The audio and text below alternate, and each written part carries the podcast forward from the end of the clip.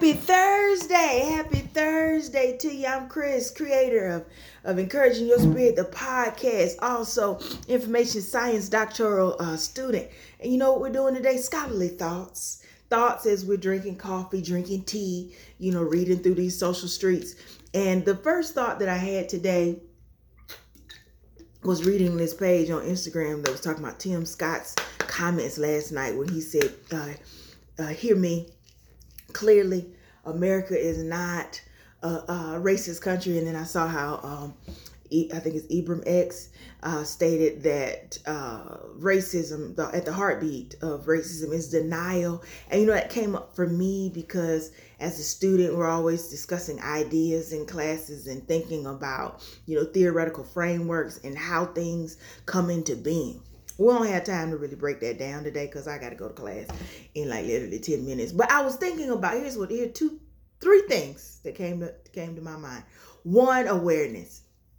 You know, uh, for me, awareness uh, it, it, came up for me in the sense that I thought about the experience of living in Florida some years ago, and uh, it was a personal growth group and we talked about awareness and how when people are aware, we would call it uh, the awareness bus. That meant that you could no longer deny whatever the issue, the experience, the situation was. You were aware, but yet, in addition to the awareness that you might have about whatever has happened or is happening, that meant that you would have to develop what's your action plan now that or how does that impact your life now that you're aware of whatever that is? And i think sometimes in the context of that when you read statements about you know hear me america is not a, a, a racist country i think there there are reasons why people don't want to call a thing a thing or or or be real about the state of the world. Because i think when you look at the state of the world when you don't want to address the truth or address the reality even if and i bring this up because here's my point. You could still disagree and say i don't like the fact that america is a racist country. Uh, but how do you really you know categorize uh, history? History that's happened to people with actual lived experience. What do you call that you know and i think there's this idea where people you know call it all kinds of things instead of calling what it is or people romanticize history or romanticize and symbolize what it means to be patriotic or the idea that if you say that america is is uh, not racist or is racist then you're somehow denying you know your love for the country no, you know, I, I don't agree with that because I believe that more than one thing can be true at the same time. Multiple things can be true. Nothing in our experience, in ideas, or in our being is monolithic. So how can you just say it's not when you have all this history, all this these records of examples, and how do you characterize that? You know, I just I just find that fascinating in today's experiences of listening to people categorize or describe life. And they'll make statements like this and you'll be like but that don't go together. That doesn't that doesn't make any sense. Whose snake oil are you trying to sell me today? That's that's just not true. That's that's not true. And that's fine. You know i, I know there are people that may or may not agree that think you know completely opposite but my belief is always the same you can't deny what has happened. You can't deny the fact that when you look at the behavior of America in certain uh, situations and experiences when it comes to specific groups of people, there are different behaviors that have been attributed based on those type of people.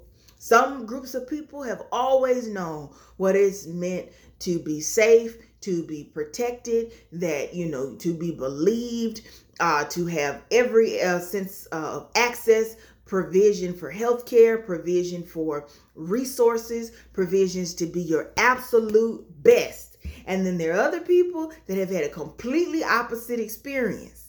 Their experiences have been white supremacy and domestic terror. Their experiences have been lynching. Their experiences have been blood and forced stealings of, of land. Their experiences have been being killed that that's that's that's also true. We might disagree on why they were killed, but they're still dead. Sorry, I just had to bring that to you. You know, and that's that's just fascinating to me how people have lang what language is, and when you think about how they describe events, the level of ethics of care that they give based on the people, or the fact that the reality is, if you're not gonna say or believe that America is a racist country, could it also be that the reason why you don't want to, whether it's Tim Scott or others, because I don't believe at all that this individual is the only person that believes that. Not scrolling through these social media streets and seeing these comments that people have. Mm-mm, mm-mm. He's not by himself. Nope, nope, nope, nope, nope. It doesn't have anything to do with him being black either.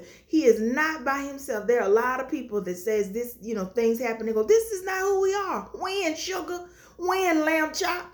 Are we watching the same thing? Maybe we are, maybe we aren't. Maybe we aren't. I mean, uh, people can have different perspectives. Yet what is true is history repeats itself. Just saying. Let's stop romanticizing history and let's let's start really looking at what really happened and and more than that what it means for our life. That's all I got. Peace.